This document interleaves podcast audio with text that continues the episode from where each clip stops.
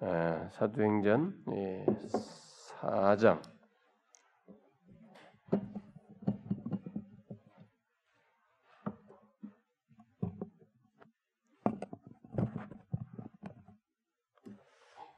사도행전 4장 4장 32절부터 5장 11절까지. 자, 우리 한 절씩 4장 32절부터 5장 11절까지 한 절씩 어, 교독해 보도록 합시다. 믿는 무리가 한 마음과 한 뜻이 되어 모든 물건을 서로 통용하고 자기 재물을 조금이라도 자기 것이라고 하는 이가 하나도 없더라. 사도들의 큰 권능으로 주 예수의 부활을 증언한 무리가 큰 은혜를 받아 그 중에 가난한 사람이 없으니 이는 밭과 집 있는 자는 팔아 그 판 것의 값을 가져다가 사도들의 발 앞에 두매 그들이 각 사람의 필요를 따라 나누어 준 구브로에서 난 레위족 사람이 있으니 이름은 요셉이라. 사도들이 일컬어 바나바라. 번역하면 위로의 아들이라 하니 그가 밭이 있음에 하나 그 값을 가지고 사람들의 발 앞에. 아나니아라 하는 사람이 그의 아내 삽비라와 더불어 소유를 팔아 그 값에서 얼마를 감춤해 그 아내도 알더라 얼마만 가져다가 사도들의 발 앞에 둔 베드로가 이르되 아나니아야 어찌하여 사단이 내 마음에 가득하여 내가 성령을 속이고 땅값 얼마를 감추었느냐? 땅이 그대로 있을 때에는 내 땅이 아닌 반 후에도 내 마음대로 할 수가 없더냐? 어찌하여 이 일을 내 마음에 두었느냐? 사람에게 거짓말한 것이 아니요 하나님께로다 아나니아가 이 말을 듣고 엎드러져 혼이 떠나니 이 일을 듣는 사람이 다 크게 두려워하더라. 젊은 사람들이 일어나 시신을 싸서 메고 나가 장사하니 세 시간쯤 지나 그의 아내가 그 일어난 일을 알지 못하고 들어오니 베드로가 이르되 그 땅 반값이 이것뿐이냐 내가 말하라 하니 이르되 예 이것뿐이라 하더라. 베드로가 이르되 너희가 어찌 함께 꾀하여 주의 영을 시험하려 하느냐? 보라 내 남편을 장사하고 오는 사람들의 발이 문 앞에 이르렀으니 또 너를 메어 나가리라 하니 곧 그가 베드로의 발 앞에 엎드러져 혼이 떠나는지라. 젊은 사람들이 들어와 죽은 것을 보고 메어다가 그의 남편 곁에 장사하니 다 아시갑시다. 온 교회와 그 일을 듣는 사람들이 다 크게 두려워하더라. 이 지금 안전뱅이를 일으킨 사건의 지금 그 연장선상에서 보면은 안전뱅이를 일으킨 때 예수 그리스도의 부활을 사실 예수 그리스도의 이름으로 일어나라고 했기 때문에 예수 그리스도께서 사셨다, 사시기 때문에 이런 일이 일어났다라고 하는 그리스도의 부활이 계시되는 그런 의미가 안진뱅이가 일어난 사건 속에 있었다 라고 했습니다. 그래서 안진뱅이를 일으키고 난 다음에 이제 사람들이 뭐 놀라죠. 다 본 사람들이니까 성전 미문에 있으니까 성전을 왔다 갔다 하는 사람들이 다 안, 나면서부터 안전뱅이였으니까 막 구걸하러 맨날 앉아있던 사람들이 자기들이 다 본 사람들이니까 깜짝 놀라서 모두들이 다 모이게 되고 그들에게 이제 어, 설교를 했죠. 또 다시 복음을 설교를 했습니다. 설교를 했어요. 사도들이 그 전한 복음을 듣고 그때 이제 사람들이 믿게 된 사람들이 약 5천 명이다 이렇게 했습니다. 처음에 베드로가 오순절 성령 강림 후에 설교했을 때는 오순절을 지키기 위해서 15개 지역, 그러니까 헌 각처에서 온 사람들 대부분 돌아갔을 거라고 봐요. 얼마나 있었겠지만은 자기 나라 말로 듣는다고 했기 때문에 그랬단 말이에요. 근데 이제 중요한 것은 예루살렘으로부터 복음이 전파되는데 이 사건이 결국 예루살렘으로부터 복음이 전파되는 기폭제가 된 것이죠. 실제로는 이제 실제적인 기폭제죠. 그래서 여기서 5천 명은 이제 예루살렘 사람들이 예수를 믿게 된 거죠. 이 5천 명은 그래서 이제 엄청난 회중이 된 겁니다. 5천 명 하면 지금도 상상을 초월하는 이제 대형 교회죠. 음, 큰 무리가 되는 것입니다.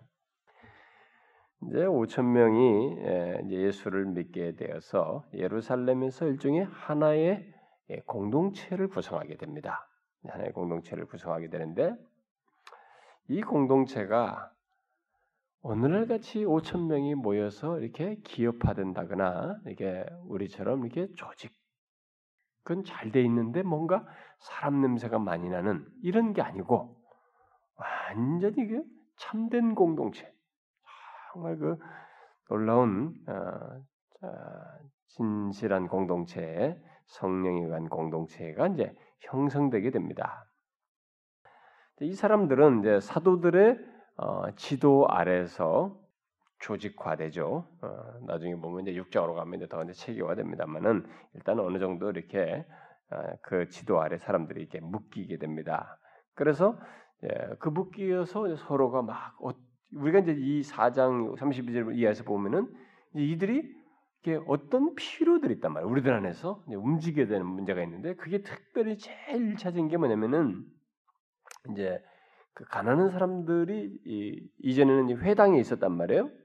그러니까 이전에는 이 예수를 믿기 이전에는 유대인의 회당에서 가난한 자들을 이렇게 돌보는 것이 그들의 전례란 말이에요. 그 구약에서부터 했던 말씀이기 때문에 구약 말씀을 따라서 그렇게 했단 말이에요. 근데 이제 예수를 믿으니까 이제 그 회당으로부터 이제 공급을 못 받는단 말이에요.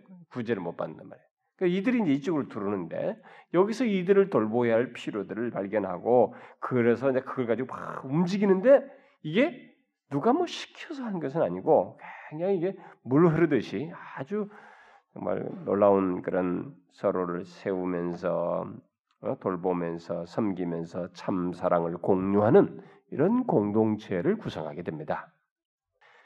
그래서 그 모든 것은 물론 이제 성령을 통해서 어 이렇게 그들 안에서 이렇게 일어나게 되는 성령을 통해서 그들 각 사람에게서 우러나오는 그리스도의 사랑을 이렇게 따르는 것이었고 어 또 어, 그런 그 마음이 이제 성령께서 그들에게 일깨우셔서 서로 사랑하는 어, 그런 공동체로 이제 하나로 이렇게 묶여지게 되는 예, 예, 결국 하나로 이렇게 뭉쳐지게 되는 그이 교회가 묶인다는 것이 성령에 의해서 묶이는 것만큼 강력한 게 없어요.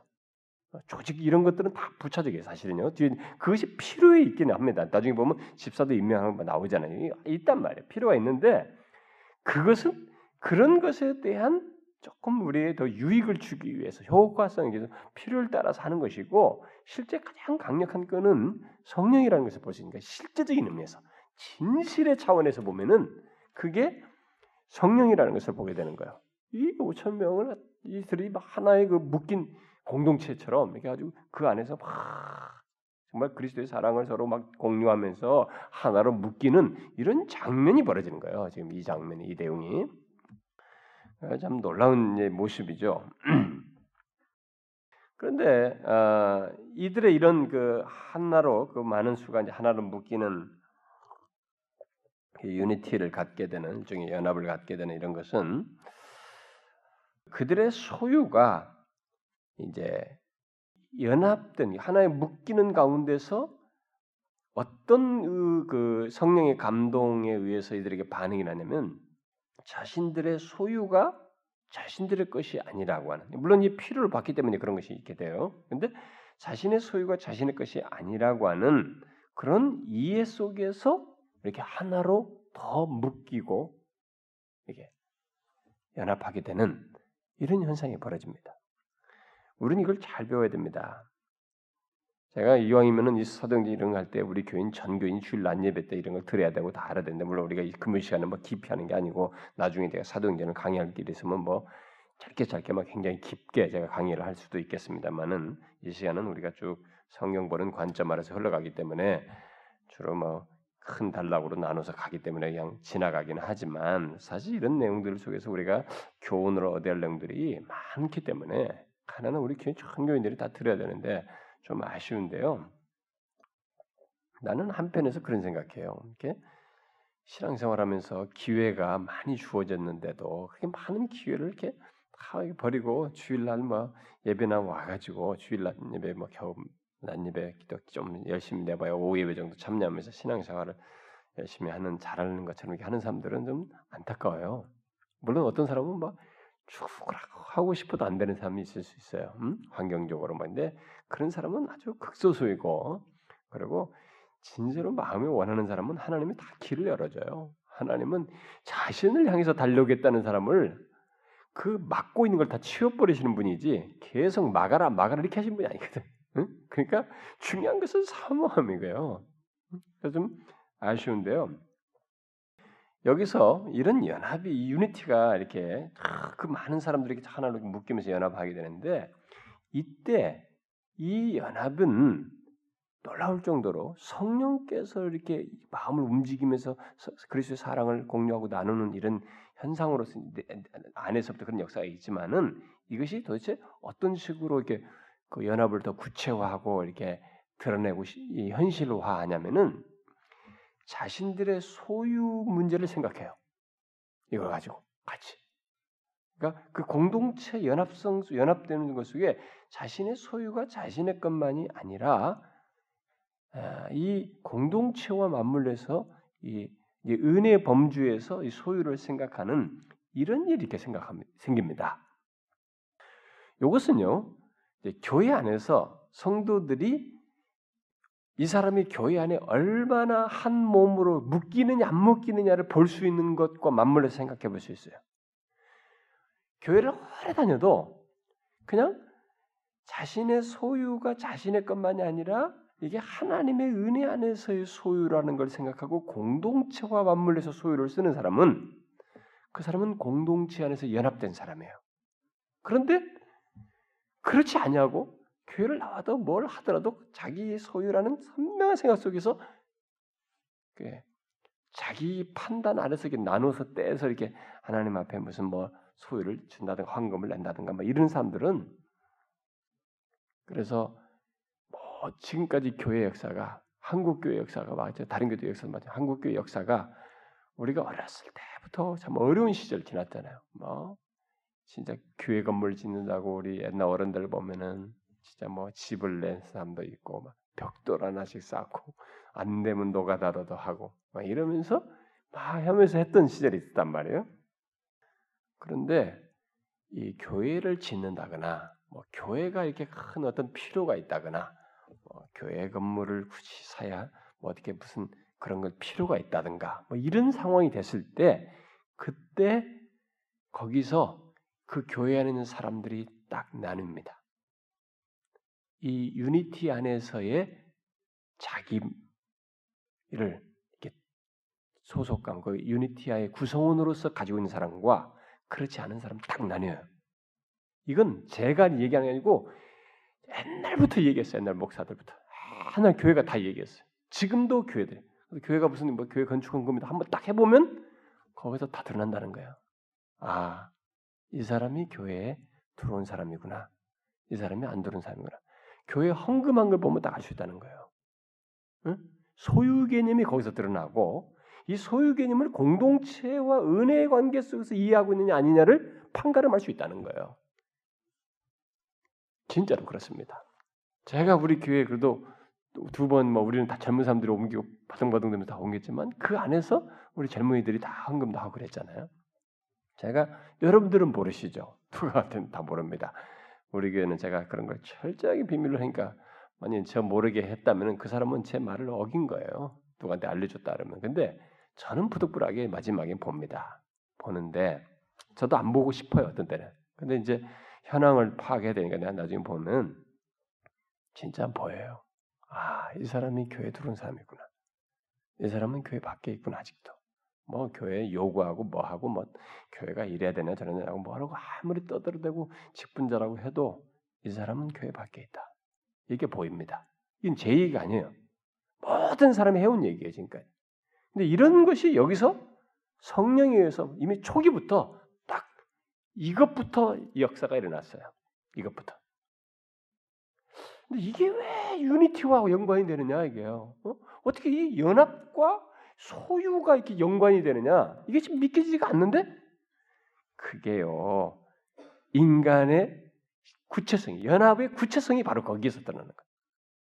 현실적인, 현실 속에서 그게 밝혀지는 거예요. 자신의, 자신들만의 것이 아니라는 이해 속에서 이런 연합이 일어나, 일어났던 것이에요. 그래서 그들은 결국 그런 믿음 안에서 모두가 이제 하나인 것을 알게 됐습니다. 이 놀라운 것은 이거예요.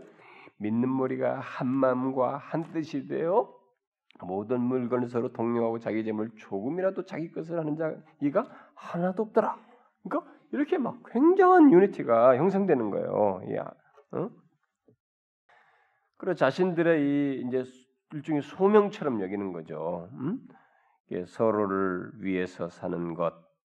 서로를 위해서 우리가 예수 그리스도 안에서 이제 서로를 위해서 사는 것을 예수 그리스도를 믿는 것의 어떤 소명으로 여기면서 이렇게 그걸 깨달으면서 이렇게 이런 행동을 보이게 되는 것입니다. 그들은 이제 어, 영적인 은사도 사용했지만 어, 물질적인 소유까지도 이제 서로의 교제를 돕는데 서로 사이의 교제를 돕는데 예, 사용하고자 했던 것입니다. 자, 어떻게 이렇게, 이렇게 지금 우리 32절에서 말하는 이것은 너무 엄청난 일인데 우리가 우리를 알잖아요. 이게 쉬운 게 아니지 않습니까? 어? 누가 자기 재물을 조금이라도 자기 것이라고 하는 이가 하나도 없는 그런 이게 어떻게 어려워요? 얼마나 어렵습니까? 근데 일단 이게 벌어졌단 말이에요.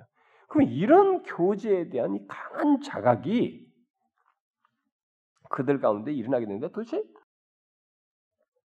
어떻게 이런 이런 교제에 대한 강한 자각이 이들 가운데 일어날 수 있었을까? 응? 그 다음 구절에 보니까요. 사도들이 큰 권능으로 주 예수의 부활을 증언하니 이렇게 말해요. 예수의 부활을 증언했는데 거기에 큰 권능으로 부활을 증언했다는 것입니다.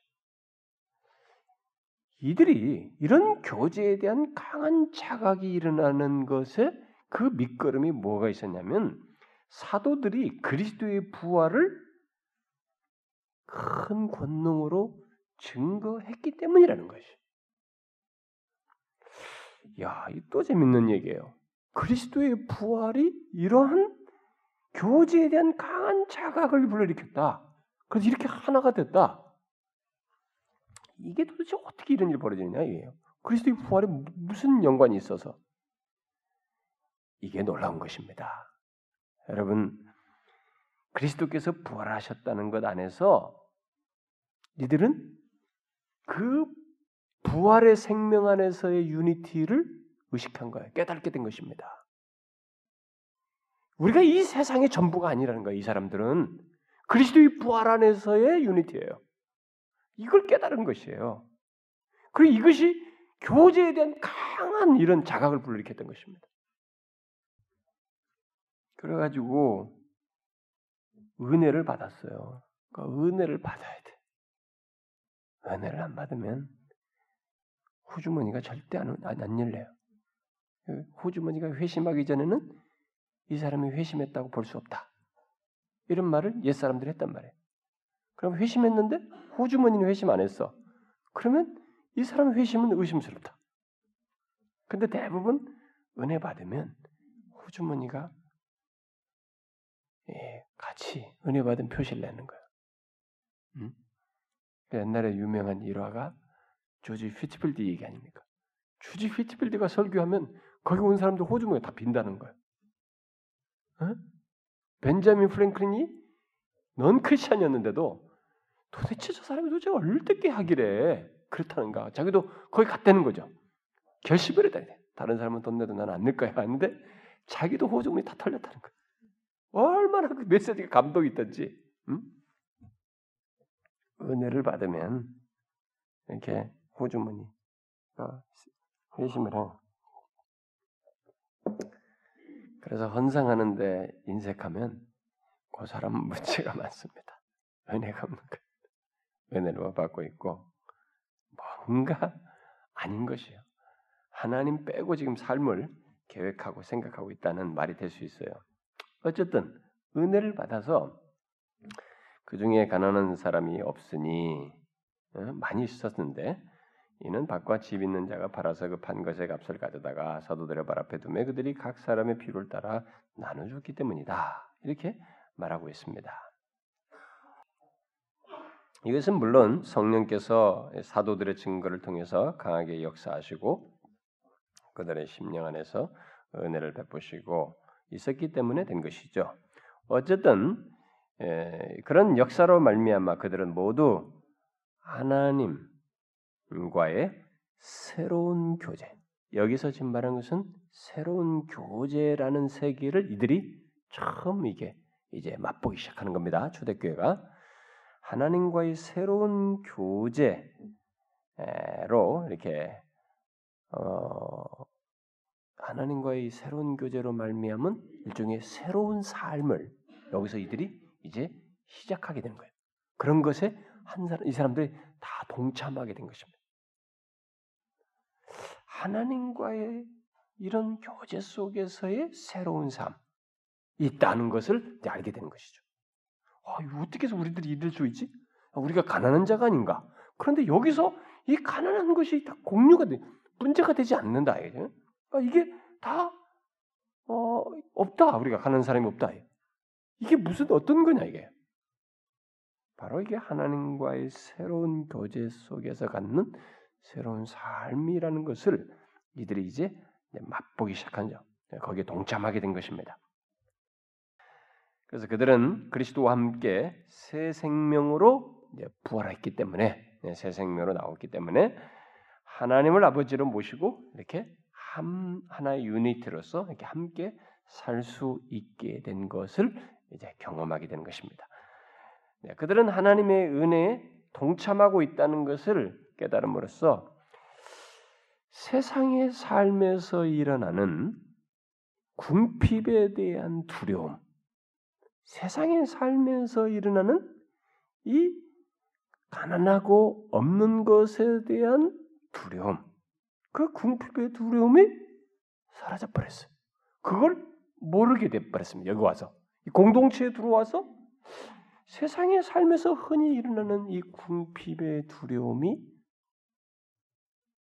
사라져서 그걸 모르는 이런 현상이 이들에게 벌어진 거예요. 여기서, 응? 이들이 지금 다 가는 사람이 없으니 이렇게 됐어요. 결국 이들이 이제 구, 그렇게 해서 결국은 궁핍의 두려움에서 어, 자유하게 됐는데 어, 우리 또한 이런 사실을 알게 되면은 이들이 지금 여기서 말한 것처럼 어? 하나님 은혜에 동참하는 가운데서 이 하나님과의 교제 속에서의 이런 새로운 삶을 알게 되면 아, 우리 또한 이 궁핍의 두려움에서 자유할 수 있습니다. 궁핍의 두려움은요, 우리 모두에게 있습니다. 저 같은 목사에게도 있어요. 그러나 그것은 우리가 당연시 여기면서 수용할 문제는 아닙니다.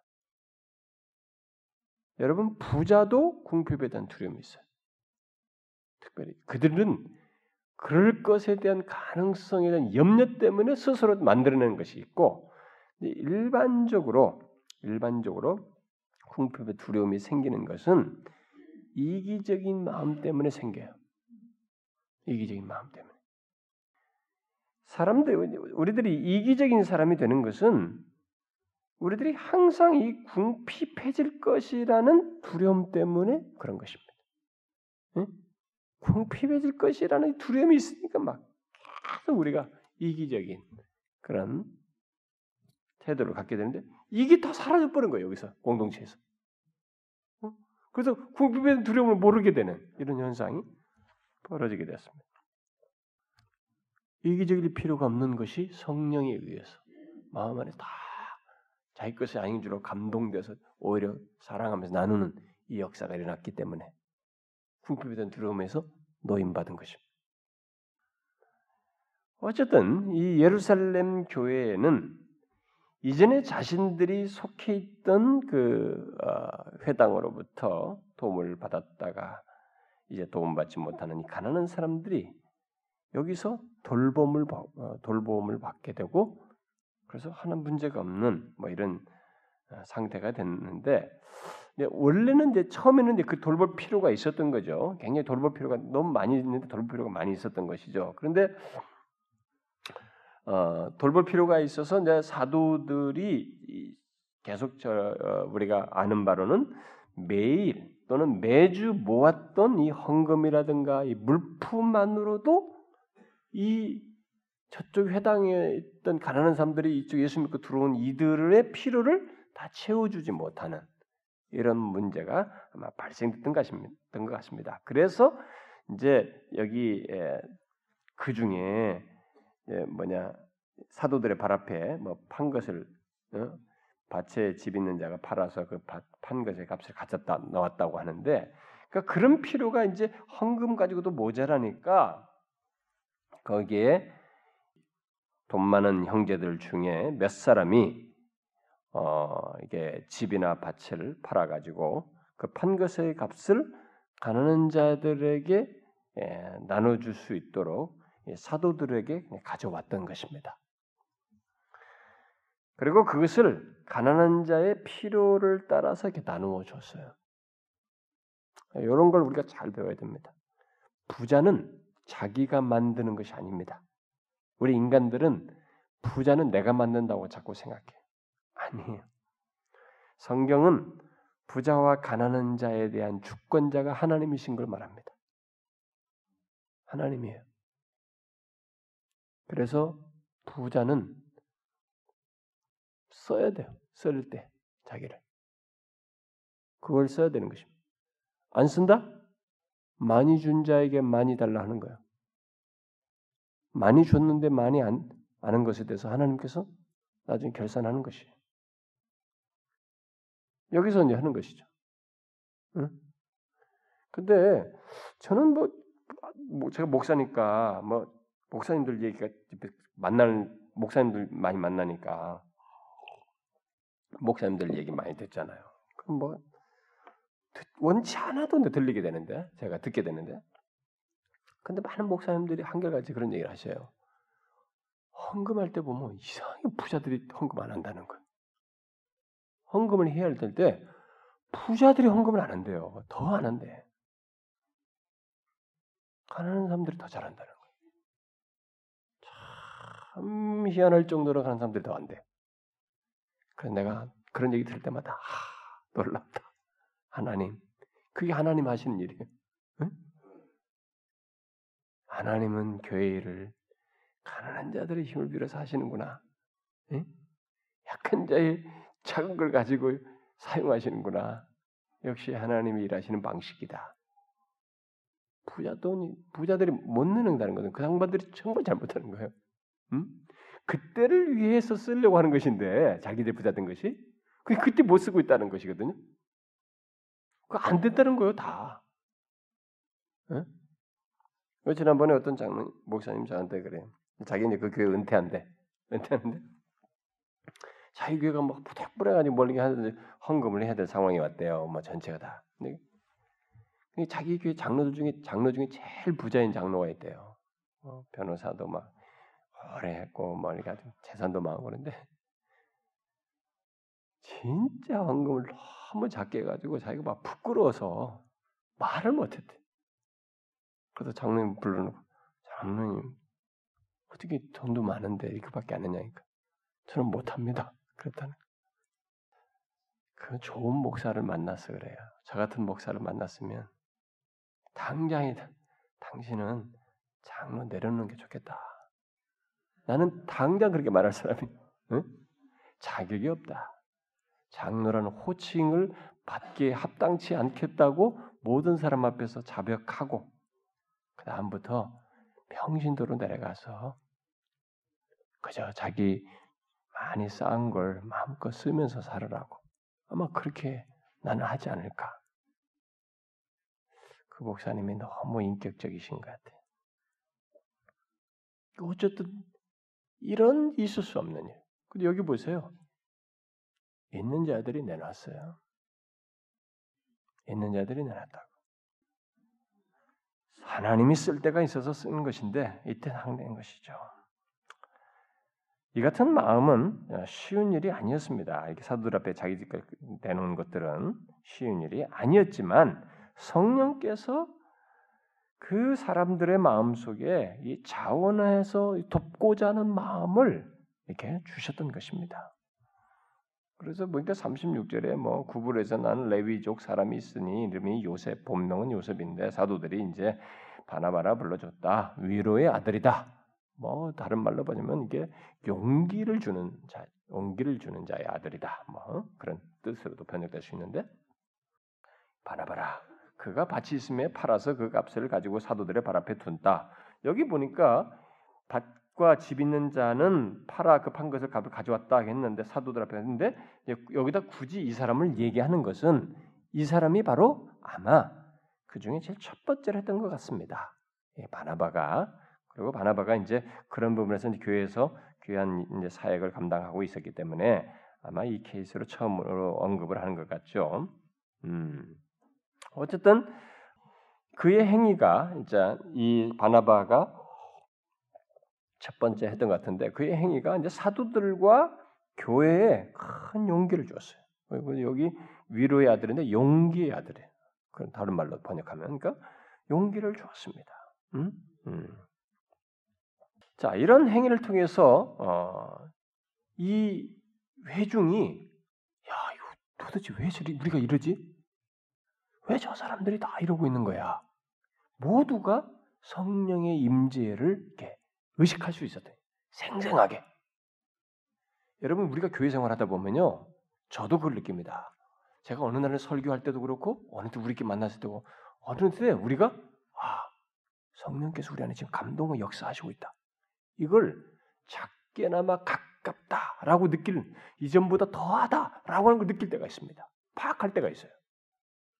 근데 이들은 이게 모든 사람 가운데서 막 전체적으로 이런 현상이 있기 때문에 성령께서 지금 자신들 가운데 임하여 계신다. 어? 성령의 임재를 이들이 가까이서 볼 수 있어요. 보고 있었던 것입니다. 그걸 경험하고 있었어요. 여기서 우리가 생각할 것은 에베소 교회의 이 같은 이 교제는 사람들에 의한 것이 아니고 전적으로 성령에 의한 성령으로 말미암은 역사라고 하는 것을 우리가 분명히 보게 됩니다. 어, 그렇지 않고는 될 수가 없어요. 이렇게. 그래서 이제 이, 여기 이 초, 초기의 이 성도들이 예수 그리스도의 사랑 안에서 막 서로를 친실하게 사랑하는 막 서로를 그런 장면이 이런 교제의 놀라움이 여기서 있게 됩니다. 그래서 그들은 이제 서로 돌보아 주면서 어, 그 하나님을 섬기고 또 영화롭게 하는 이런 복된 공동체의 모습을 갖게 됩니다. 이 사람들의 이 같은 이, 이 이런 그 섬김, 교, 구제 이런 것은 결국 뭐예요? 이게 거룩한 교제였던 것입니다. 여러분 우리가 우리 성도들, 우리 지체들 안에서 우리가 안에서 이렇게 이런 성령의 감동을 안에서 우리가 구제하고 돌보는 이런 것은 거룩한 교제예요. 성령에 의해서 있게 되는 거룩한 교제인 것입니다. 이제 바로 그것이 이들에게 있었어요. 아, 하나님께서 기뻐하실 만한 거룩한 교제 예, 그런 거였던 것입니다. 그러므로 이제 당시의 이 공동체는 이런 이 초기 교회가 가지고 초대교회가 이런 당시 교회 기독교 공동체는 공산주의와는 분명히 다른 것입니다. 이 공산주의 이론을 만들 때도 어, 그런 이 마르크스는 아, 마르크스의 유물론 사상에는 이 기독교를 이렇게 반대하는 어, 기독교 사상과 반대되지만 자신이 출신 자체가 목사의 가정 속에서 그런 배경성을 다 가지고 있었기 때문에 다들 어, 연관성을 다 가지고 있었기 때문에 이런 기독교의 이런 공산 개념에 대한 여기 초대교회 이런 공동생활 개념, 공동체 개념에 대한 이런 아이디어를 이상으로서 이렇게 했던 거예요. 그 대신 유물론으로 어, 이제 그걸 가졌던 것이죠. 어, 그런데 실패할 수밖에 없는 거예요. 그것은. 근데 그때는 그게 너무 어, 이상적이어서 막 난리 났잖아요, 여러분. 음, 그렇게 아주 세상이 많이 뒤집혀 막 소비에트 연방이 쫙막 뒤덮은 공산주의 사상이 막 미국까지 들어가고 우리 한국도 들어오고 1960년대는 공산주의 물든 애들이 막 미국에서 데모하고 막 이랬죠. 세상을 뒤집을 정도 그 공산주의 사상이 너무 인간에게 매력적이었어요. 음. 그런데 그것의 이런 그 아이디어가 바로 그 이상적인 아이디어 중에 이 소스가 바로 여기에요. 초대교회. 음? 초대교회인데 그리고 이런 것에 대한 사례들이 역사 속에서 이걸 구현했던 사례들이 많이 있었기 때문에 그런 것들을 이미테이션한 것인데 이건 분명히 다른 것입니다. 음, 공산주의가 꿈꾼 사회나 또 이런 믿음이 없는 어떤 공동체들이 아, 가졌던 어떤 공산 개념은 어? 공동체 개념은 이 기독교 공동체가 가지고 있는 것과는 완전히 다른 것이죠. 어, 완전히 다른 것입니다. 공산주의가 주장하는 이 공동 소유 원칙은 초대교회와 같이 이런 사랑, 자발적인 것, 우러나옴 이런 게 없었어요. 그냥 프롤레타리아들이 탁탁탁 빼, 억지로 뺏는 거죠. 어, 다요. 부르주아를 막다 박살을 내는 거지 다들. 억지로 뺏는 거지 다. 예, 그 닥터 지바고라는 영화를 보게 되면 나중에 그 끝 부분에 보면 다 닥터가 뺏기자 자기 집이 다 공, 공산당원들이 다 들어와 있잖아요. 음, 닥터 지바고 모릅니까? 예, 명화 중에 명화 이런 것은 한번 볼 필요가 있는데 옛날에 우리 젊은 시절 다 봤는데 그런 거 보세요. 요즘 뭐 다른 거 쓸데없는 거 보지 말고 응? 요즘 영화들은 사실 뭘 봤는지 몰라 돌아오면서 내가 뭘 봤지 기억이 안 나. 요즘 영화들 옛날 영화는 내 기억이 좀 나죠. 거기 보면 이 그 소비에트 연방 안에서의 그 이 그런 과도기에 그 장면이 나와요. 역사적인 배경이 닥터 집하고의 그 내용 배경 보면은 어, 이게 닥터 집도 다 부셔 없애버린 거예요. 뺏, 뺏어야 할 집인 거죠. 뭡니까? 사랑, 자발성 이런 게 없는 거예요. 공산당에는 기독교의 공동체는 전혀 다른 것입니다. 여기는 어? 뭐이 서로가 경제적인 봉사의 의무를 사람을 보면서 스스로 파악했어요. 성령이 감동하신 말에서 아 우리가 이 서로가 이을 돌봐야 되겠구나. 이 필요를 모두가 자발적으로 깨달았고 그런 감동을 가졌고 그래서 자기 자신의 소유를 처분하는 권한도 제3자가 시키지 않았어요. 당사자가 해서 당사자. 개인의 권한이었습니다. 절대적으로 개인의 권한이었어요. 이 초대교회에서 다 개인의 권한이 누가 아나니아 삽비라고 하라고 하지 않았어요? 자기가 나서서 한 거예요. 이것도 잘못한 거지. 그러니까 기독교의 공동체 안에서의 자신의 소유를 처분하는 권한은 절대적으로 자기 권한에게 뒀어요. 여기 성령께서 감동하실 수 있는 것이지만 그래도 결정권자는 자기였단 말이에요. 개인에게 뒀어. 근데 뭐예요? 공산당은 밖에서 뺏, 뺏는 것이었어요. 완전히 다른 거죠. 게다가 이 권한은 재산을 소유를 이렇게, 처분하는 이런 권한은 기독교 안에서의 그런 권한은 그리스도 안에서의 교제를 돕고자 하는 것이었어요. 바로 그리스도 안에서의 교제를 돕는데 그런 권한을 예산을 받아야 되겠구나라고 하는 이런 것을 생각해서 산 것이지 이렇기 때문에 공산주의하고는 완전히 다르죠. 그런 것하고는 여타의 믿음 없는 공동체도 다 당해. 그러니까 무슨 공동체 생활한다 하면서 뭘 하는데 이런 것이 없으면은 그건 공동체는 오래 못 가게 돼 있어요. 나중에 보면은 뭐 사적인 이익이 있어가지고 막 그냥 난리치는 거죠. 어? 욕심내 가지고 누군가 또 나중에는 네게 소유냐 내 소유냐 난리치는 거죠. 안 되는 거죠. 이제 초대교회 이런 공동 체 안에서의 성령의 거룩한 교제 역사 여기 있었다. 여기까지 기억을 딱 하고 자 거기에 이어지는 내용이 이제 하나의 샘플로서 등장하는 게 아나니와 사비라 사건이에요. 그래서 이 묶어서 이 설명을 이제 배경 속에서 해야 될 내용입니다. 그 먼저 1절부터 이제 2절을 보게 되면 아, 이 공동체 안에 그렇게 막 그 성령의 감동 안에서 막 그 이런 놀라운 거룩한 교제가 일어나고 있는 이 공동체 안에 모두가 그런 식으로 교제를 알고 경험한 것은 아니라는 것을 우리가 여기서 발견하게 되는 것입니다. 그들 안에는 온전한 믿음으로 살지 않는 사람들이 있었던 것입니다. 이 무리들 가운데 어, 그들 가운데는 어, 거기 안에 참여해 있었던 것이죠. 그들 또한 어, 여기 포함되어 있었 이들 무리들 가운데 있었지만은 그들 또한 성령께서 일으키신 어떤 권능을 이들이 보았고 네, 그런 것을 이제 알게 된 거죠. 들어서 알게 돼 보았고 그 영향을 받아서 이제 들어온 사람들이에요. 음? 그런 것이 있지만 네? 그런 자들이었지만 모든 그 모든 교제가 그런 걸 보고 들어왔지만 이들 안에서 일어나는 이 모든 교제가 성령의 역사를 통해서 일어나고 있다는 사실은 깨닫지 못했던 것이에요. 응? 그러니까 교회 안에 들어와도 야 이 사람들 도대체 왜 이렇게 하냐? 와, 뭐 저렇게 열심히 야. 야, 저, 야, 저거 왜 저렇게 헌걸 많이 하냐? 응? 저거 야 정신 나갔어. 그게 뭐야? 이 모든 것을 이걸 읽지를 못하는 거예요. 응? 그러니까 어떤 것에서 연유로서 왔던 간에 이 여기 중에 이 사람들이 그런 사람들이 섞여 있었던 거예요. 성령께서 일으키시는 권능을 보고 그 영향을 받아서 여기에 들어오긴 했지만은 이렇게 자신들에서 벌어지고 있는 모든 교제가 성령의 역사를 통해서 있게 된다는 것을 깨닫지를 못했어요. 그들은 성령의 역사를 아, 인간 안에서 있는 이 독특한 것을 본 거예요. 그러니까 인간의 어떤 능력의 범주로 생각했던 것입니다. 성령의 역사를 인간의 능력의 범주에서 이해했던 것입니다.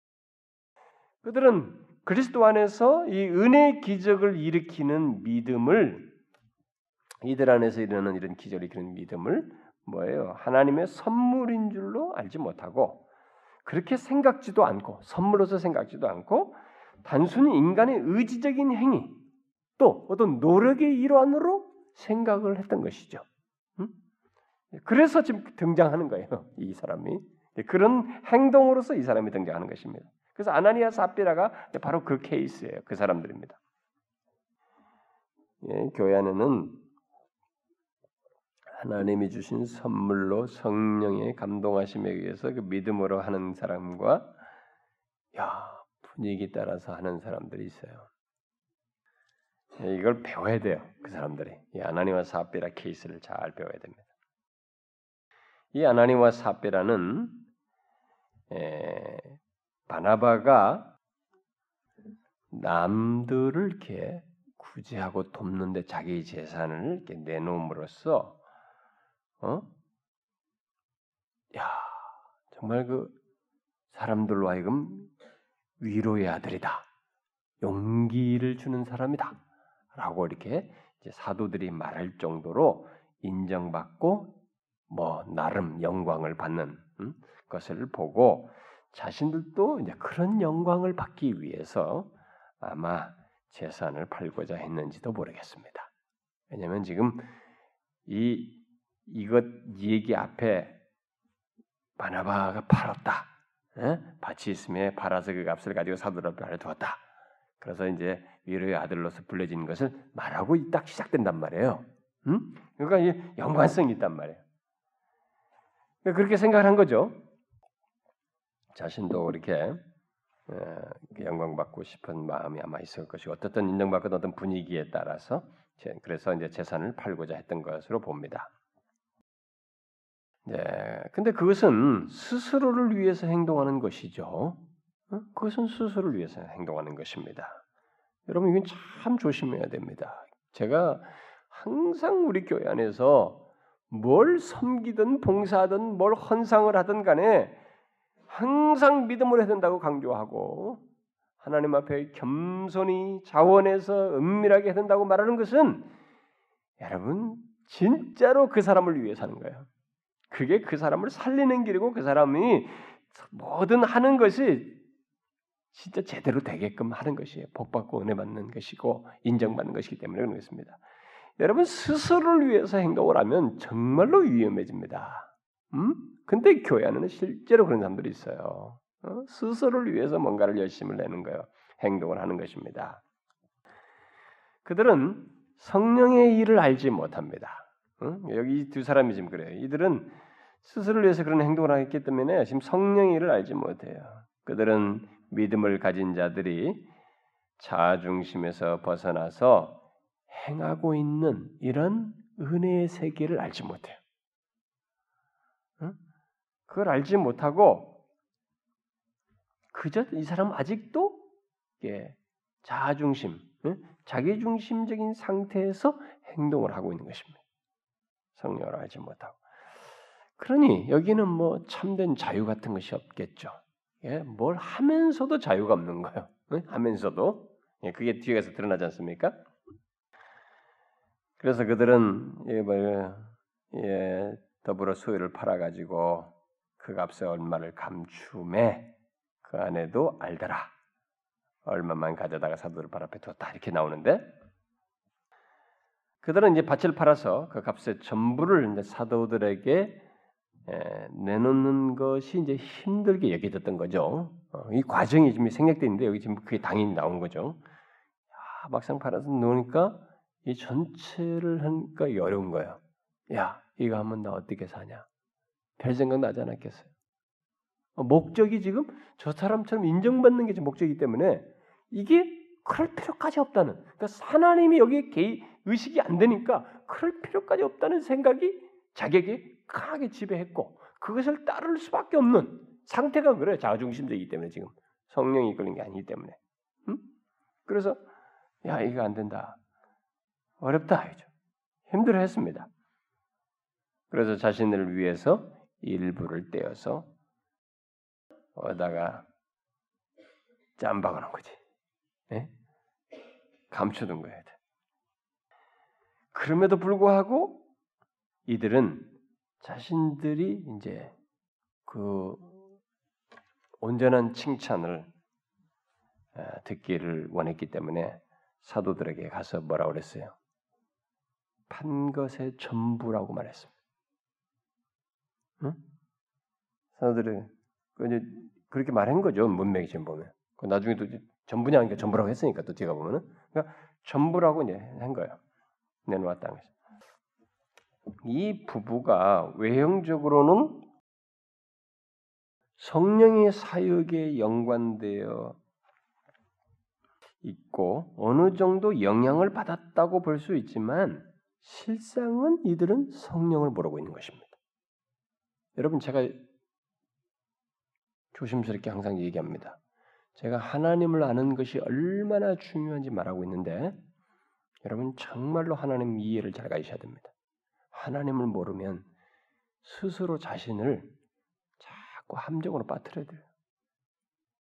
자신을 아, 자기는 뭘 열심히 하고 뭐 어쩌고저쩌고 해 봉사하고 뭐 내고 이렇게 반, 뭐 재산을 내놔 그게 다 자기가 올무가 돼요. 하나님을 모르고 하면 안 돼. 진짜로 알고 해야 됩니다. 음? 정말 경외스럽게 하나님 앞에서 두렵고 떨림으로 겸손하게 항상 하나님 의식하며 하나님 면전에서 우리가 행동을 해야 됩니다. 그분을 진짜로 알아야 돼. 근데 이들은 성령을 지금 모르고 있는 거예요. 음? 뭔가 성령과 연관되는 것 같고 영향을 받은 것 같지만 실상은 성령을 모르는 자들이에요. 오히려 그들은 자신들의 이기적인 욕심과 속임수로 성령의 영광스러운 사역을 어떻게 해요? 먹칠한 것이. 성령 영광스러운 사역을 먹칠하고자 한 것입니다. 그들은 이 교회 성도들의 무리 가운데 살아계신 그리스도의 영이신 이 성령을 속였습니다. 지금 자기는 못 보고 있는 거예요. 이 지금 이들 가운데 이런 일이 어떻게 벌어지는가라고 하는 여기에 임재해 계시고 이 회중의 중심에 계신 이 회중 가운데 계시는 그리스도의 영을 이들이 속인 것이에요. 우리들은 이들의 속임수를 어, 뭐 특별한 이런 막 케이스로 자꾸 이제 치부를 하지만은 이것을 통해서 우리가 분명히 이제 알아야 할 것은 여기서 밝혀 밝히고 있는 사실은 하나님의 백성 공동체 회중 속에 있으면서도 자신이 이 회중 속에 있으면서도 성령으로 말미암아 살지 않는 사람들, 음? 그 사람들은 뭐 이렇게 이 사람처럼 뭐 특별한 케이스로 말하자도 원리상 비슷한 사람이에요. 원리상 비슷한 사람이에요. 아나니와 삽비라 같은 사람입니다. 어? 이, 백, 이 하나님 백성 공동체 안에 이 회중 가운데 있어요. 여기 속해 있으면서도 성령으로 말미암아 살지 않아.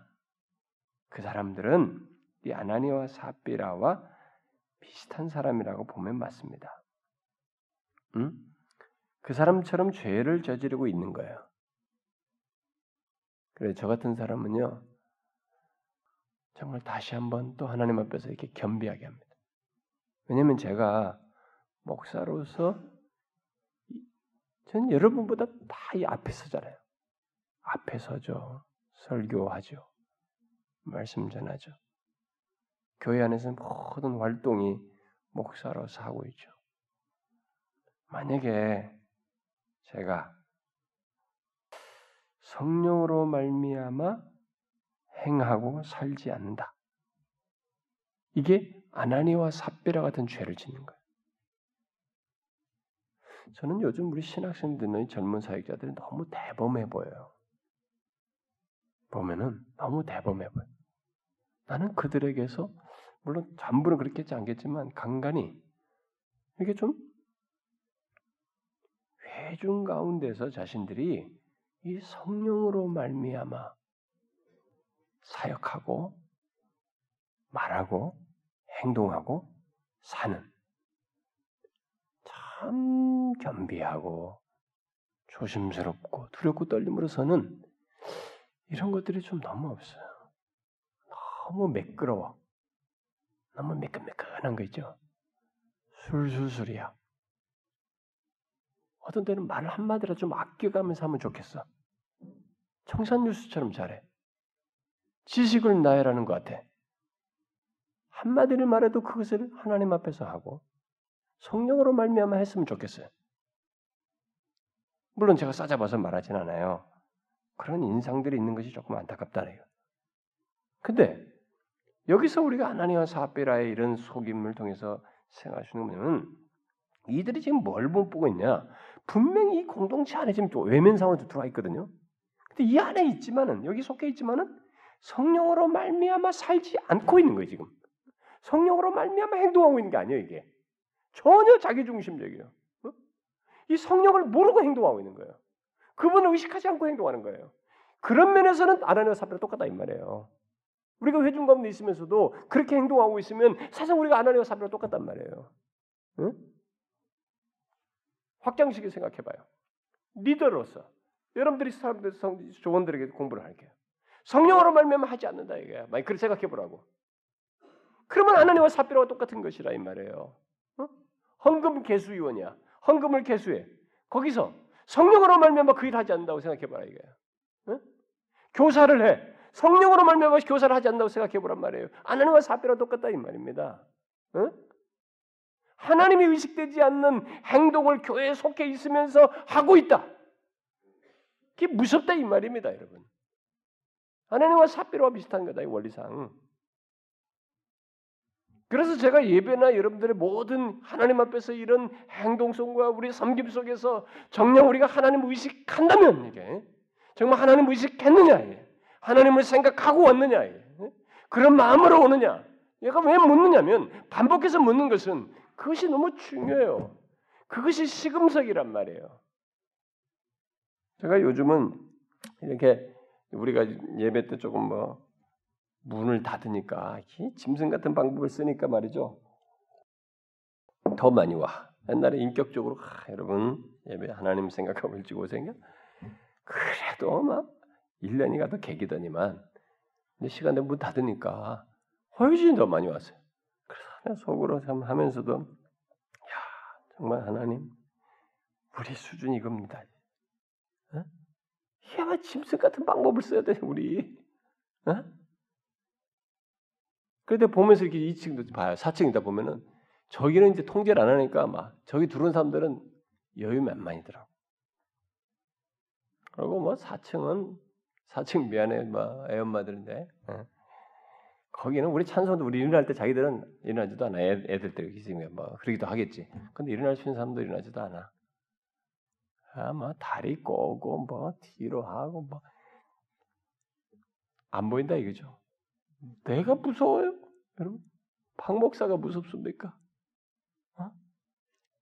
하나님 앞에서 예배하는 것이 중요한 거지. 어? 내 앞에서 이게 잘로 하면 되는 거예요? 야, 정말 그러면 안 되죠. 아나니아와 삽비라는 우리는 special case로 생각하면 안 돼요. 원리상으로 보면 원, 여기서 중요한 문맥상에서의 아나니아와 삽비라는 공동체에 있는데 성령을 생각지 않는 거예요. 성령으로 말미암아 살고 행동하지 않는다는 거예요. 응? 교회 안에서 일하는 사람들 말이죠. 직분자들이든 뭐든 간에 저를 비롯해서 우리가 이 부분을 참 겸비해서 생각해 봐야 됩니다. 어? 우리가 공동체 안에 속해 있으면서 성령의 역사를 조금도 생각지 아니하고 성령으로 말미암아서 이런 말하고 행동하는 것이 하지 않는다면 우리가 그때는 위선에 빠졌거나 뭐가 문제가 있거나 그러면 그것이 아닌 이 사람과 같거나 말이지. 응? 그 케이스 아니냐 이거예요. 생각해 보길 바래요. 우리는 여기서 생각할 게 참 많습니다. 아나니아 사피라에서. 자, 이렇게 속였어요. 뒤에 3절부터 11절 사이에 이제 나옵니다. 그것에 대한 성령께서 가르치시고자 하는 내용이 나옵니다. 성령의 메시지 뭐예요? 베드로는 성령을 통해서 이 사건의 전말을 감지했던 것입니다. 그러니까 이게 3절에 얘기하는 거죠.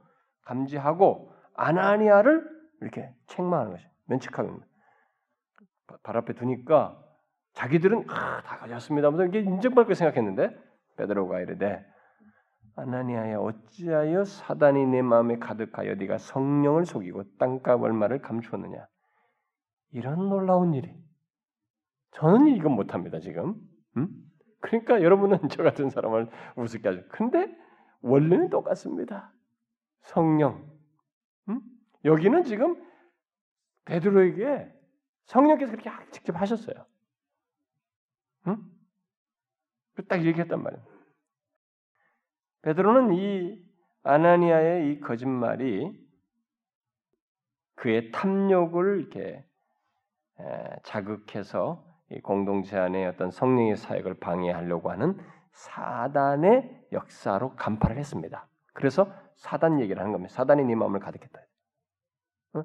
지금 사단이 이걸 뒤집는 거예요. 지금 성령의 역사 속에서 공동체가 이렇게 되고 거룩한 교제를 하고 있었기 때문에 여기에 딱 흠을 내는 거예요. 흠을 내는 거야. 응?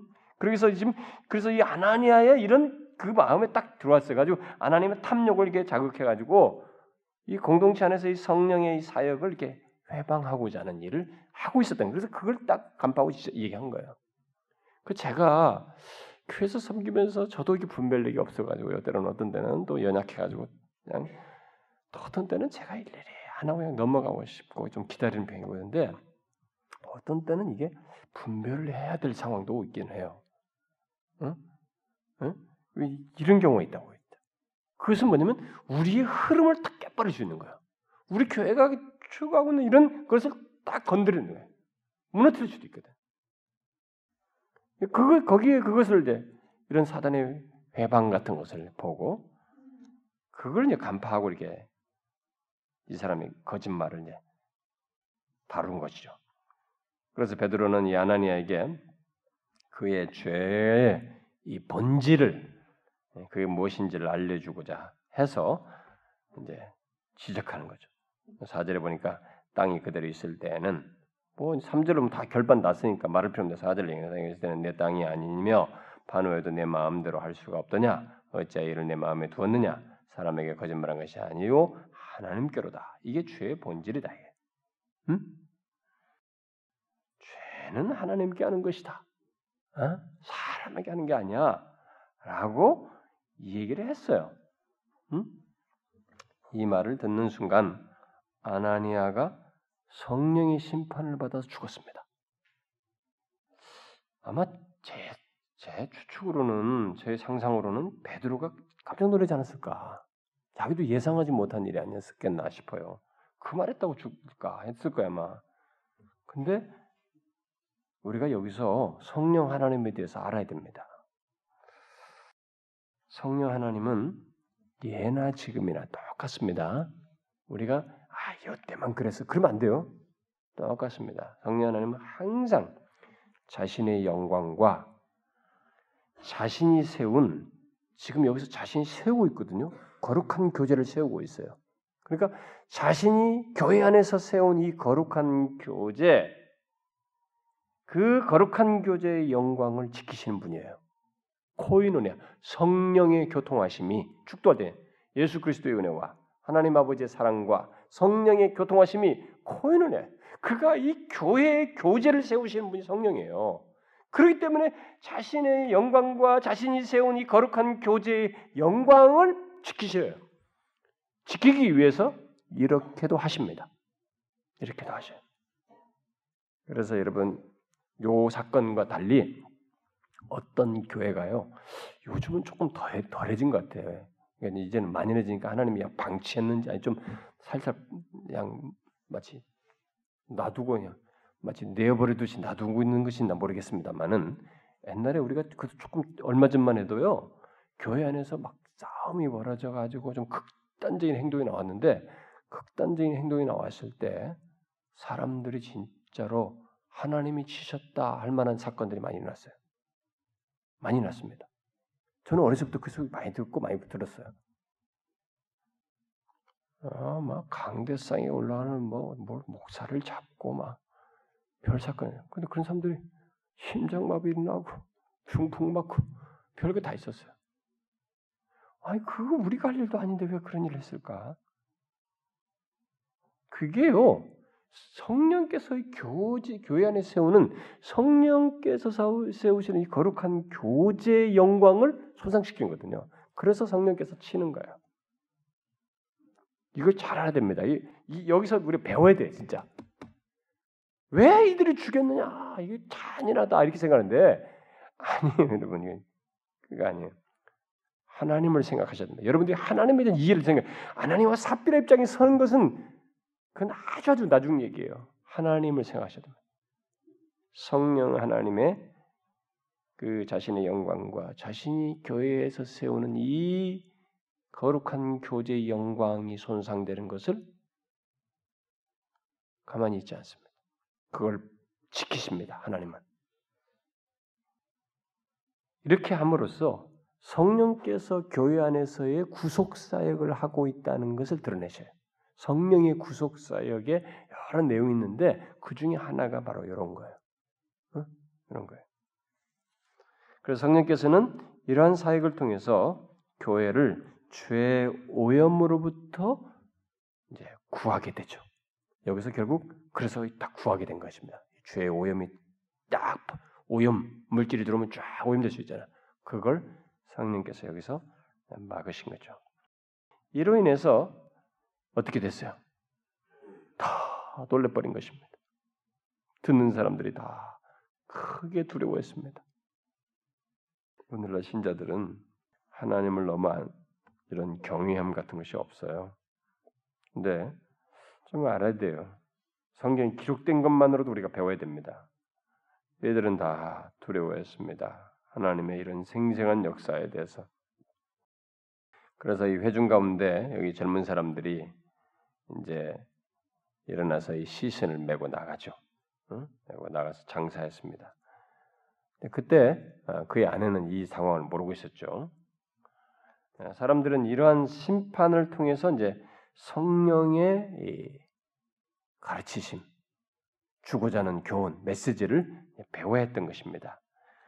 그런데 실제로 이제 어, 배워야 하는 상황이에요. 그런데 교훈이 안 되고 있는 장면이 이제 그 당사자이기 때문에 3시간쯤 지나서 그의 아내가 알지도 못하고 이제 들어오게 되죠. 이제 그녀에게 물었습니다. 바로 이제 그 상황을 얘기하지 않고 이 사람에게도 이제 그 그에 대한 말을 듣게 하기 위해서 물었어요. 그 땅 판 것이 이것뿐이냐 내게 말하라 하니까 뭐요? 예, 이것뿐이라 이렇게 말했습니다. 똑같이 거짓말했습니다. 그때 베드로가 이제 그녀를 질책했습니다. 너희가 어찌 함께 꾀하여 주의 영을 시험하려 하느냐? 지금 계속 이게 성령이 그만큼 중요하다는 걸 성령의 역사라는 걸 얘기하고 있죠. 시험하려 하느냐? 보라, 내 남편이 장사하고는 사람들의 발이 문 앞에 이르렀으니 또 너를 메어 나가리라. 이제는 또 메어 나갈 것을 알았습니다. 예, 성령을 속인 것에 대한 성령께서 현재에서 이 일을 하실 것을 알았던 것이죠. 이번에는 이제 이 삽비라 와이프가 이제 죽게 된 것입니다. 이 부부가 이제 함께 주의 성령을 뭐 시험하고자 공모한 사람들이었던 것이죠. 여기서 둘이 다 같이 공모했다는 걸 보게 됩니다. 그래서 이 삽비라 역시 아내 역시 성령의 심판을 받고 어떻게 돼요? 베드로의 발 앞에 엎드려져서 죽습니다. 그러자 이 아나니아를 메고 나갔던 젊은 사람들이 들어와가지고 그걸 또 보고 메어서 또 나갔어요. 장사 지냈습니다. 자, 이 사건을 통해서 아, 이 모든 사람들이 이제 배우게 되는 거죠. 뭐요? 성령께서 회중 가운데 세우신 지금 이 앞에 내용이 있잖아요. 이거 그 거룩한 교제를 보고 자기도 바치려고 했잖아요. 그러니까 이것을 통해서 딱 배우는 거죠. 뭐예요? 성령께서 세우신 거룩한 교제가 있구나. 이게 성령과 관련되고 있구나. 이 성령을 경역이 만드는구나. 이 성령께 우리가 속이고 불신앙적인 태도를 보여서는 안 되겠구나. 라는 것을 알게 된 것입니다. 저는 우리가 이것을 알아야 된다고 생각이 돼요. 하나님께서는 이 초기에 지금 구약부터 언약한 그 언약 백성들을 막 이렇게 부르셨어요. 응? 부르셔서 이스라엘 백성들 가운데서 먼저 부르셔서 예루살렘에서 그들을 모으기 시작해가지고 자기 백성들 가운데 지금 이제 임하셔서 이 초대 교회 공동체, 어? 거룩한 교회 거듭, 교제가 있는 공동체로 이렇게 세우시고 있었습니다. 그래서 하나님께서 자신의 거룩함을 위해서 이렇게 이 세우시는 과정 속에서 불신앙과 이랬던 하나님을 속이는 죄를 어, 이렇게 몰아내시는, 음? 예, 몰아내심으로써 자기 백성을 이렇게 구속하시는, 정결케 하시는 일을 진행하셨던 것이죠. 음? 우리는 성령의 성령께서 여기서 내리신 이 두 사람을 죽게 한 이런 징벌이 아, 일반적인 거짓말 정도 거짓말을 말하는 것이라고 생각하면 안 되고 그런 것을 경고한 것이 아니고 성령을 거스린 이런 거짓말, 성령을 속인 것 이것을 경고하고 있다는 것을 알아야 됩니다. 이 부분은 음? 새 공동체의 주인이 되시는 성령을 따라서 살지 않았어요. 오히려 거짓말을 함으로써 성령의 사역을 모독했습니다. 여러분, 우리는 이것을 배웁시다. 우리가 배워야 돼요. 여러분들이 청령 아나니와 삽비라와 삽비라와 같은 사람이 아니라면 여러분들은 이것을 배워야 됩니다. 성령께서 세우신 거룩한 교제가 교회 안에 있습니다. 그렇기 때문에 우리가 그것을 그것을 세우시는 성령을 얕잡아보고 무시하고 경시하고 우리가 불신앙적인 행동을 당하나 하나님을 속이는 그리고 하나님을 의식하지 않는 행동, 성령으로 말미암지 않고 인간적인 것으로 행동하는 이런 것들을 우리는 경계해야 돼요. 그래서 제가 우리 교회에서 뭘 회의를 하든 뭘 할 때, 우리 전체 뭘 할 때도 항상 하나님을 생각하고 말하라. 하나님 면전에 살아라는 거예요. 뭘 말하든지. 응? 어떤 교회는 무슨 회의만 하면 막 무슨 예배될 때는 그렇게 엄숙하대요. 근데 회의만 하면 이거 뭐 완전 국회를 저 저리 가라 돼요. 그건 나는 그게 이해가 안 돼요. 난 그건 교회가 아니라고 봐, 그 사람들이. 응? 그런 이중성이 어디 있어요? 그, 그 어떤 목사가 나한테 와서 상담을 했어요. 그 교회 목사가. 아, 믿겨지지가 않는다. 자기한테 안수까지 다 받는데, 다. 그런데 회의만 시작하면 막 이게 사람들 야 그럼 무슨 회의 부 회의 귀신이 임재하냐 거기 그러면 회의 때만 되면 마귀가 임재하냐 어찌 그럴 일이냐 왜 예배 때 임하신 성령이 거기도 동일하게 임해야지 그거 있을 수 없다 그래서 제가 그래서 우리가 이런 부분에서 교회 안에서요 거룩한 교제를 세우신 이 거룩한 성령의 주도자, 교회 거룩한 교제의 주인이 되시고 교회의 주인 되셔서 우리 안에서 역사하시는 이분을 경히 여기는 일을 하서는 안 된다. 그를 의식하지 않는 말과 행실 이런 것들을 우리 해서는 안 된다 이 교회에서. 그래서 여기 이 두 사람이 죽은 것은 성령께서 지금 이 초대교회가 세워지면서 새로운 삶을 창조하고 있는 거거든요, 지금. 그리스도인들에게 새로운 삶을 창조하거든요. 그러니까 성령께서 창조하시는 진정한 삶의 참된 삶이죠. 응? 거룩한 교제 가운데서 세상의 삶의 궁핍을 두려워하지 않고 함께 사랑하며 세워가면서 하나님의 은혜 안에서 삶을 살아가는 이런 성령께서 창조하신 참된 삶이 더럽혀지고 있었기 때문에 둘이를 죽게 한 거예요. 그걸 보존해야 했거든요. 교회를. 성령께서 창조하시는 참된 삶을 더럽힌다는 것은 이 세상에 세운 교회를 교회답지 못하게 하는 것이거든요. 음? 짓밟는 것이에요. 그래서 우리가 이 사람들을 통해서 하나님과의 교제로 말미암은 하나님과의 교제로 말미암은 이런 새로운 삶, 교제 가운데서 갖는 이 새로운 삶의 이 거룩성을 우리가 잊지 말아야 됩니다. 우리가 성령의 교제 가운데서 갖게 되는 새로운 삶은 이 거룩함이 굉장히 중요해요. 단순히 잘 교제하고 뭐 잘 봉사하고 우리끼리 친목 잘 되고 막 즐겁고 이런 게 아니라 그 안에 성령의 역사를 따르는 어떤 거룩함이 있어야 하는 것이. 성령 의 역사를 따르는 거룩함이 있어야 하는 것입니다. 한두 가지만 제가 덧붙이면 저는 이 부부가 이 함께 망한 것을 보면서 제가 많이 생각 항상 합니다만은 이 부부의 망한 것을 통해서 저는 부부가 함께 영적으로 눈이 어두운 것이 얼마나 비극스러운 것인지 아예 교회를 안 나온다 모르겠는데 교회를 나와. 그런데 부부가 둘 다 눈이 어두워 영적으로. 그게 얼마나 비극스러우냐 이거요. 어? 이둘 중에 한 사람이라도 눈이 떴으면 아니야 이건 아니다 우리가 이거 하나님 앞에서 하는 건데 이러면 안 된다. 이렇게 하면서 막았을 수도 있어요 한 사람이라도 똑같은 거야. 응?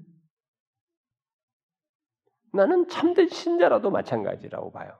응? 참된 신자랄지라도 이 그리스도인들 부부 사이에서 하나님이 기뻐하지 않는 것을 부부가 공모하는 경우가 있어요. 둘이 아 오늘 이렇게 할까? 우리 워낙 부부는 마음이 잘 맞으니까 그 뭐 한번 뭐 그렇게 하지 뭐. 그래서 둘이 죽이 잘 맞아가지고 야 우리 이렇게 하자. 그래가지고 하나님이 기뻐하는 둘이 착 맞춰서 할 수 있어요. 그때 웃으면서 그렇게 할 게 아니에요. 그 중에 한 사람이 갑자기 사자로 돌변하는 게 좋아요. 당신 정신 나갔어? 하나님은 어떻게 하고? 우리가 이렇게 말하는 거 하나님이 다 아시고 듣는다는 거 알아? 왜 이렇게 결정하려고 그래? 하나님이 계시잖아. 성령이 계시잖아.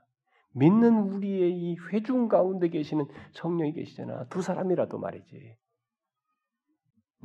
한 사람이 있다고 해서 막아야 되는 거예요. 내가 사역자 부부들에게도 항상 얘기해요. 아 여보 뭐 그냥 너무 힘들지.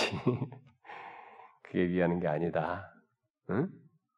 너무 서로가 그냥 사랑한답시고 말이지 둘이 죽이 잘 맞아가지고 둘 다 잘못되는데도 저것들이 잘못한 거야 이렇게 하면서 하면 안 된다. 응? 아 맞아 하나님 앞에서 틀릴 수 있어. 당신 한 사람이라도 똑바로 서야 된다. 내가 사역자 부부들에게 많이 얘기해요. 부부 중에 한 사람이라도 깨 있어야 됩니다. 성령을 의식해야 돼요. 왜냐면 우리가 일시적으로 뭔가 빠질 수 있거든요. 누가 한 사람도 있어야 되는 거예요, 거기서. 응? 그러면 그로 말미암아서 있을 일로부터 구원받는 구제받는 거죠. 그리고 여기 제가 오늘 뭐 구체적으로 얘기를 안 했습니다만은 여기 지금 그 바나바이잖아요. 예, 바나바는 내 옛날에 교회에서 잠깐 한번 얘기했는데 교회 안에는 참 이런 사람이 필요해요. 바나바는 참 초대교회 귀한 사람입니다. 이렇게 쫙 처음에 등장했잖아요. 이렇게 하면서 회심하고 이렇게 하면서 교회 공동체에 용기를 주고 했잖아요.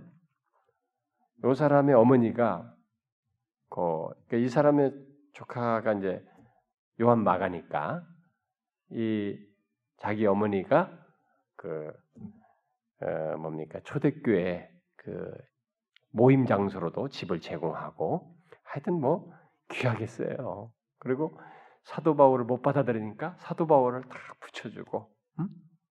하여튼 이 사람이 너무 귀하게 교회 씁니다. 북한에서 중재자 역할을 하죠. 전적으로 헌신하죠.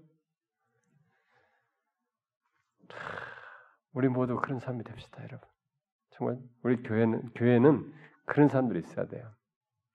바울 곁에 이 사람이 있어요. 바라바가 있었고 초대교회 베드로나 이 사도들 밑에 이 사람이 있어가지고 얼마나 중요한 역할을 했는지 몰라요. 교회 는 이런 신실한 사람이세요. 음? 그런 신실한 사람들이 있어요. 우리가 바나바 같은 사람이 되면 좋겠어요. 서로들 사이에 좀 어려워하는 사람들 사이에 중간에서 다 그리스도 안에서 융화시켜주고 더 주님 앞에 나오도록 이끌어주고 하는 이런 바나바 같은 사람.